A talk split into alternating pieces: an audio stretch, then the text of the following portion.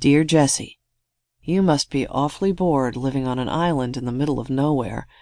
There's all kinds of things to do here, like hockey, tennis, swimming, soccer, going to the zoo, video games at the mall, eating out and then catching a movie or a concert.